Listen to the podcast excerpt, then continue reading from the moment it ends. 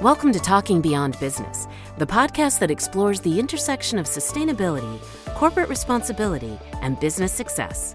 Join your host, Chris Quinn, as he discusses with leading experts from BearingPoint and beyond their vision and solutions to some of the most meaningful business challenges of our time, including equity and representation, corporate citizenship, sustainability, and how businesses can operate effectively yet still commit to a greater good.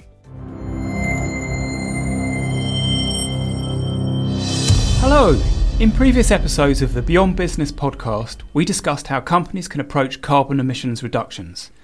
Today, we'll discuss how you can specifically support the aims of business growth and sustainability through the circular economy. We'll speak with two experts in the field Emma Salminen, a circular economy consultant from management consultancy BearingPoint, and Janika Keinänen from Finland's leading dairy and food company, Valio. Janika, for our listeners, can you please introduce the company you work for and your role within it? Yes, of course. So my name is Janika Keinänen, as you mentioned, and I work as a senior project manager at Valio. And my focus area at work is sustainable business development. And well, you already mentioned that Valio is the leading dairy and food company. Um, we do have milk and plant-based products, and even though our main functions are here in Finland, we are actually quite established around the world, I'd say. We export our products to some 50 countries, and we have subsidiaries, for example, in Sweden, uh, the Baltic countries, US, and uh, China as well. Uh, maybe one of the specialties of us that I'd like to mention is that we are actually owned by Finnish dairy farms. So we have roughly 3,500 uh, owners who produce us milk but also own us. And in total, we employ around 25,000 people at dairy farms and additional 4,000 professionals at, at Valio. So that's us in, in short. So thanks a lot for that, Janika. Emma, perhaps you could explain a bit about your role as well. Yeah, thanks, Chris. It's great to be here. I'm Emma Salminen, as, as you said. I'm a senior business consultant at the Sustainable Business Team here at BearingPoint, Finland. I actually joined BearingPoint just half a year ago together with our team through acquisition from the former sustainability consultancy, Korkia Consulting. And I've learned a lot about BE's expertise in data and technology and also how that helps in our clients with building growth through sustainability. I myself, I work at large with sustainability related to- topics, but my expertise is really on circular economy. You could even say that it's my passion since uh, before joining the consulting world, I did my PhD in the area of circular economy. Brilliant. So there's not many people better to ask this next question. Emma, could you tell us in simple terms how would you define the circular economy concept and its core principles, and perhaps talk about the three R's? Since circular economy is no new term, I think it originates back in the 70s or or 80s or something. So I would assume that most of of the listeners have heard of the te- term. Uh, yet, uh, considering how many times I've heard people refer to only recycling when they discuss about circular economy, I think it is relevant to remind ourselves once again about the scope of circular economy at large. So, the traditional linear system that we know is where resources are first extracted, then they are transported to factories, there they are processed into goods, and the, after this, the goods are sold to consumers, and us, the consumers, we dispose these goods. And the problem with this process is that it creates pressing need for always extracting new natural resources and also discarding things when they're still in a good shape. So the idea of circular economy is sort of to bend this linear system into a circle where no waste is generated and the nature is rena- regenerated at the same time. And the advantage of this system is that it allows creating value in multiple parts of the value chain, not only at the end when you are selling the product, for example. And about the three R's, I think that is the the more concrete way of thinking about circular economy because it's it's a large system. It is through these three R's, and I think I've heard about five R's, seven R's, even ten R's. But let's keep it simple here and talk about the three. Uh, so basically, when considering how to create value through a circular economy, uh, a company could ask how could we reduce materials in the loop, how to reuse the materials that are already in the loop, and finally, how to recycle the materials when they are actually at the end of their life cycle. Thanks a lot for that detailed explanation. What do you think makes the circular economy so relevant today to, to businesses in the global landscape? I mean, there are a lot of reasoning for that, and I could talk about that the whole day. Um, and obviously, all of the megatrends that influence on the economy also influence on the circular economy, since it's an economy. Economy, it's a system. But here, I would like to highlight three trends from the stick and carrot perspective. So first, starting with the with the stick, and that's usually the regulations.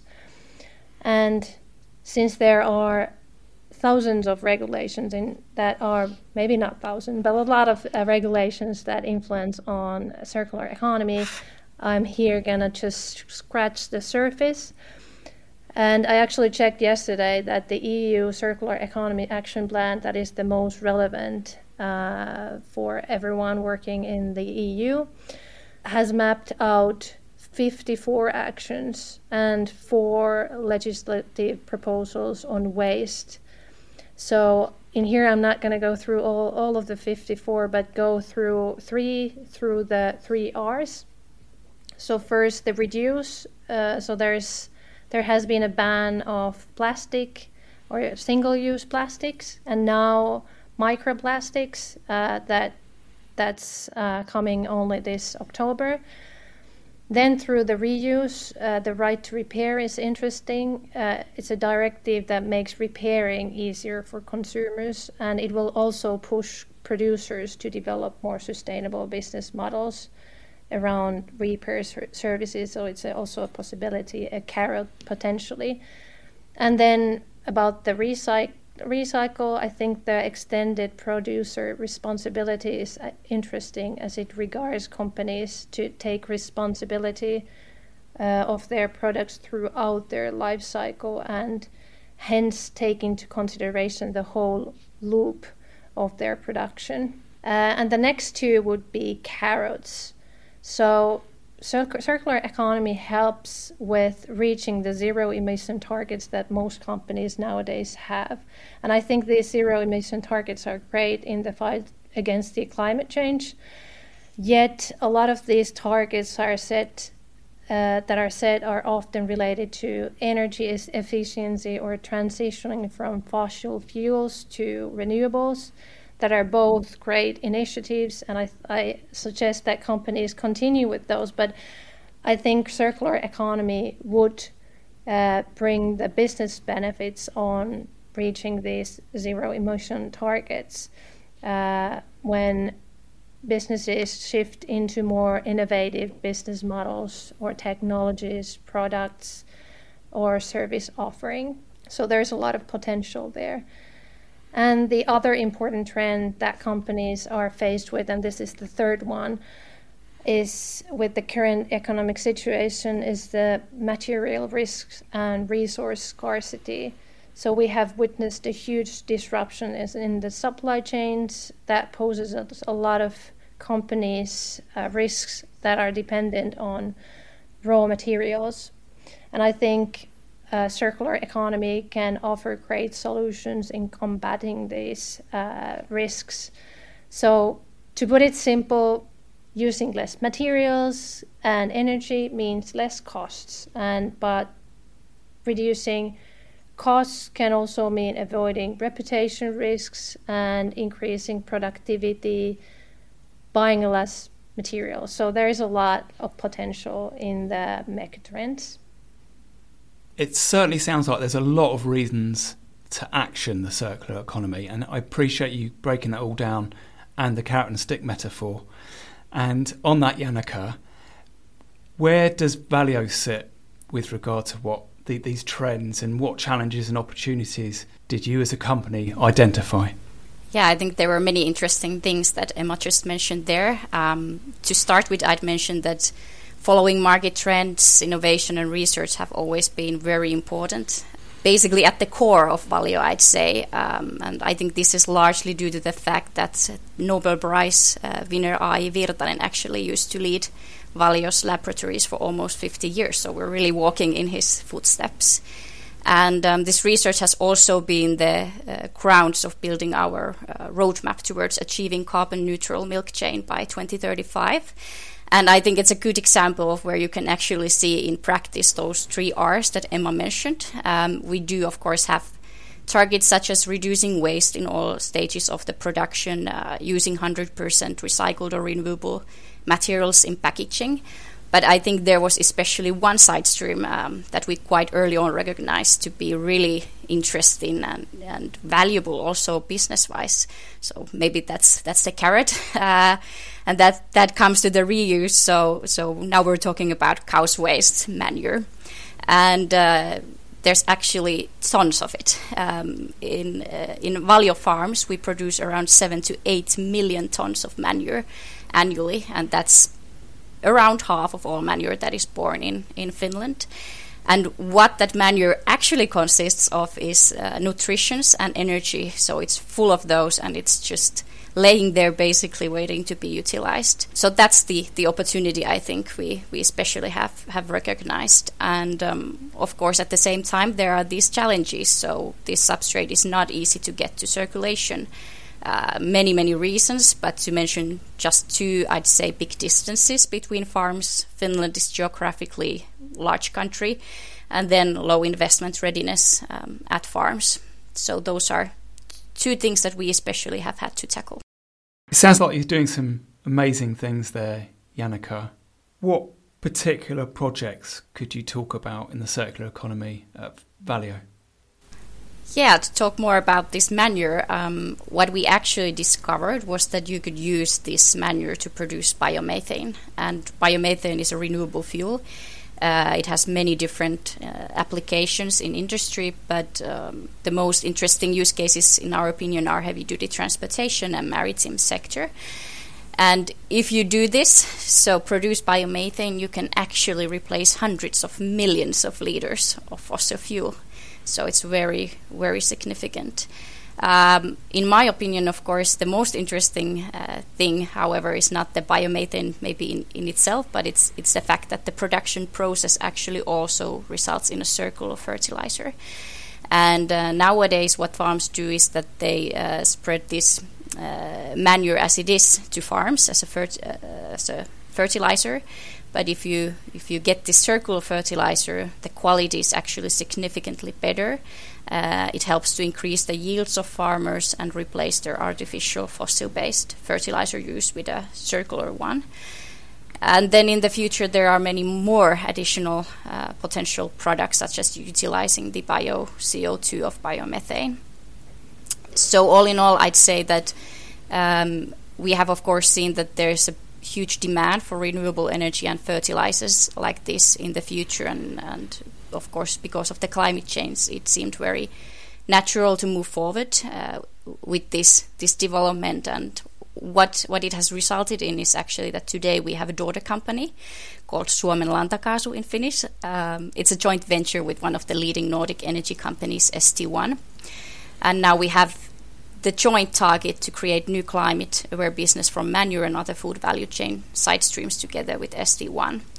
And currently, we are in the detailed design and permitting phase of our first liquefied biomethane production plant, and we expect it to operate by 2026.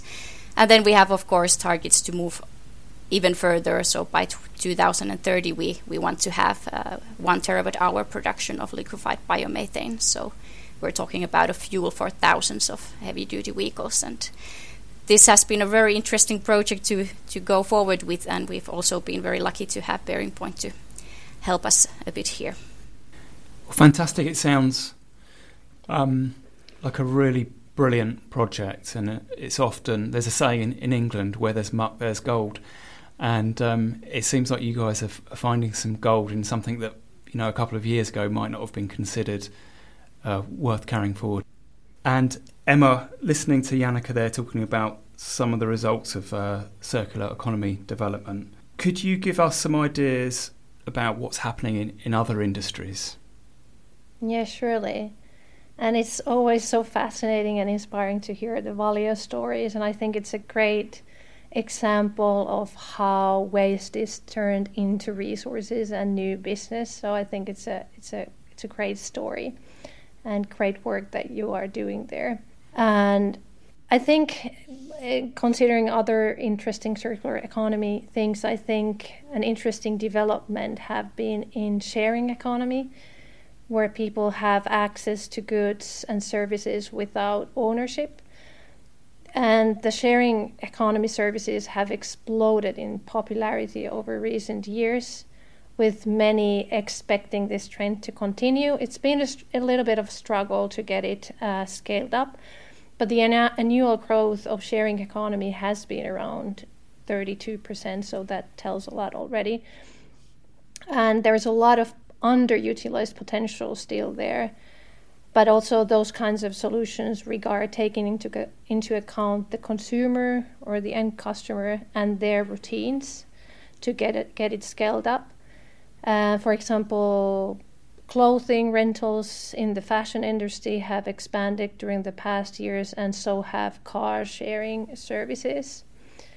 And these services need the right kind of pricing, obviously, and the right kind of offering infrastructure and other sorts of applications to, to support the scale up. Um, another example that comes to my mind is from the plastic industry, that usually is the evil one in the circular economy uh, spheres. And here the regulation has been turned from limitation to favorable approach and even new business opportunities for example, we did a project to Lahti Development Organization, LADEC, who study the business opportunities of underutilized municipal waste streams, where plastic was one of the uh, focus areas, and they're still uh, continuing the work there.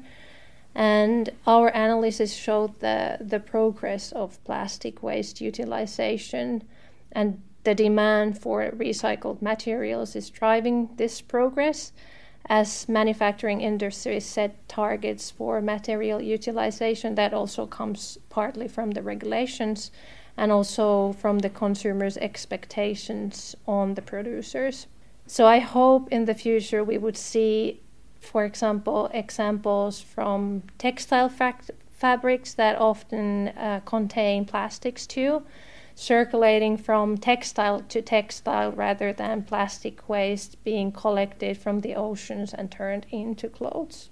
Janika, you spoke eloquently about what you're doing at Valio. I know that in sustainability, people often think that it's quite a complex area. What was the case when you were getting these projects off the ground? Were there challenges you faced? What were the learnings that you, you took away? I think the challenge here is always finding the right business model when you do something new. And I think it's especially true in this case when you're talking about circular economy because the scalability of the solutions is uh, quite often yet to develop. And the old solutions, such as fossil fuel uh, use in this case, is rather developed and rather, rather uh, cheap to pr- produce in, in relation. Um, Emma mentioned regulation uh, earlier. That's, of course, one thing always affecting quite a lot. And when you're talking about energy field, there's a lot of regulation related. And unfortunately, some of it is uh, also quite often changing. So the operating environment is not always that stable. Um, maybe here another thing about the business model to mention is that typically for waste to energy and biomethane plants, um, waste handling fees have been a very important part of the, the income. And here in our case, it's not possible because of the uh, farmers being here, here the pro- producers of the raw man- material. Um, so I think those are maybe the, the most important things. Of course, then there's a lot of local difficulties that you always always have. Uh, when we're talking about Finland, you always have to mention cold temperatures that we need to handle. Um, but another thing I'd say is logistics that I mentioned before as well. So there's long distances between farms, and the manure is located uh, quite sparsely. Um, but for all of these, I think we've found quite nice learnings, and we have now created a so-called hybrid model uh, for production, where we actually quite innovatively now combine large and small-scale production. So, a lot of challenges, but also a lot of good learnings uh, that we've found. Great. And, and, Emma, are there any other challenges in your role working with other businesses that you've seen that companies might want to be aware of? Yeah, I mean, certainly when there are opportunities, there are also challenges. And as Janika mentioned, uh, transitioning to circular economy takes time, effort, and looking at things from the non conventional perspective. I think Valio's case is an excellent example of that. And what we need to remember here is that, once again, circular economy is a system so it's not a, just about circular production, but it's actually an econ- economic system. It's a large thing to think about. Therefore, it can seem a little difficult for companies to where to to know where to start with um, or how to set target and metrics in place. And there is also a problem with measuring the circular economy actions themselves and the circular economy at large. So this can then result in focusing on very incremental things such as recycling very often instead of taking a more holistic perspective and being able to reach the business benefits. And the other huge challenge is data and property rights. Uh, so supply chains have become increasingly more complex and tracking the flow of products within the chain can be challenging as it requires uh, accurate data at each stage of the supply chain. So I've been working on a project related to marine industry for a while, and there we studied the requirements of building a carbon neutral ship, including also circular solutions. And here the problem is tracking of data and the lack of standardization it is very understandable that not all subcontractors, for example, are willing to share what their products originate from, uh, or what they're built from, or where do the parts originate from. So I think for that, the eco design directive uh, regulation that are, is expanded to cover more product categories now at the EU uh, is very interesting and will hopefully help with this uh, with the digital uh, product passport regula- or directive? I think that when we hear about sustainability and the world, it's often doom and gloom, a lot more stick. but Valio seems to me to be uh, an example of a success story where you're really contributing positive things to the environment. But there's also the business story, isn't there? All this effort is worth it. Could you tell us a bit about some of the business benefits, Janika at Valio? Surely. Um, well, our first biomethane plant is yet to start operations in a few years, so I think we'll see the most benefits materializing then. But I think already today we see that this will bring significant new growth and business to Valio, and it's business that's good for the society and climate uh, as a whole. Um, then again, of course, we have the interest to use biomethane in our own logistics as well um, to an increasing amount. So we can actually also be uh, the end users of our own own production. Um, then again, as I mentioned, we are owned by farms, and we see that this has very uh, significant um, improvements for our uh, farms. So we can actually improve their operating conditions. We can give them better fertilizer. We can give them logistical benefits when we return the fertilizer closer to their their fields. Um, but in general, I think. Um, we know our, our emissions of, uh, very well, and we see that we have also the responsibility to reduce the, the climate effects of our dairy production value chain. And this project is very important part of that. So we believe that we can actually now cut our dairy farm's carbon footprint, replace fossil fuel use in our own logistics, and then uh, produce a very significant positive carbon handprint. And Emma, it's such a good story, isn't it? I think um, also consumers will look at a company like Valio and feel a little bit warmer towards an organisation that seems to be doing something for good and not just profit, and combining the two.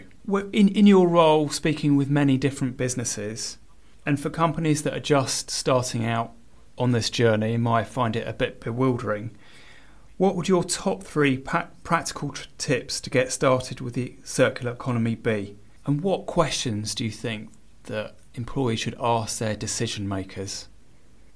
Yeah, well, like Janika is here exemplifying well, is that everything starts with the strategy. It starts with setting up milestones, the vision, and putting this strategy in place. Like companies have placed their net zero targets, circular economy can be included in the company strategy as well. Uh, this is where we oftentimes start with the companies that we work with to put these uh, processes into place with, for example, starting with foresight studies or regulatory analysis or some market studies. And for that, the second tip is data and value chain analysis. So, in, ter- in order to understand and know what to do in terms of circular economy, a company would need to know and have a look at their value chain and see whether they have the necessary data in order to analyze where they are in terms of circular economy. And the third one is partnering. So, circular economy cannot be done alone, and oftentimes, great partners are great help in this. And this is a great example of what Valio has done as well, finding the right partners. And this comes with also na- nations, consumers, we all need partners in order to succeed in the circular economy. So I would uh, encourage everyone in their companies go and ask some simple questions and how to bend their business model into more circular circular for example asking about inefficiencies or highlighting them in the value chain or asking whether they know what customers act- are actually buying from us. Could we offer better customer engagements for example, through services or different pricing, for example, tools taken from circular economy? Or if a company has a, a circular economy strategy, is it implemented throughout the organization do we have the right incentives for the management, for example? Are the relevant metrics in place? This will then lead to strategical changes in shifting towards productive circular economy. And after you've asked these questions around your organization, then put it into action and do better and not just for the necessity. Thank you. Thanks for those practical tips. Janika, do you have anything to add to that? Well, Emma had their uh, very excellent tips. Maybe I'd also like to highlight partnering and data. Um, we see the benefits very clearly in our our case. Um, to start with partnering, we now have the joint venture, and that's very important because we now see that we actually possess the full value chain knowledge from the agricultural roots of Valio all the way to energy distribution uh, skills at ST1. And then when it comes to data, of course, I think it's simplistically know your production chain, um, know your emissions, know your waste streams, and then uh, maybe it takes a bit of daring to look beyond the current for those new ideas. Thank you so much for today. It was really interesting hearing about Valio and some of the practical tips that you've both provided. It's great to hear about a company really doing something good for the world and also managed to make it a business success. So, thank you both, Emma and Janika, for the insightful discussion on driving business growth through the circular economy. As our guest shared today, it's not just an environmental concept, but a strategic approach that can benefit business. If you enjoyed this episode, be sure to share, like, and subscribe on your preferred podcast platform. I'm Chris Quinn. Thanks for tuning in as we continue to explore how leading companies are innovating for growth responsibly. Please stay tuned for BearingPoint's next Beyond Business podcast, which will be coming soon.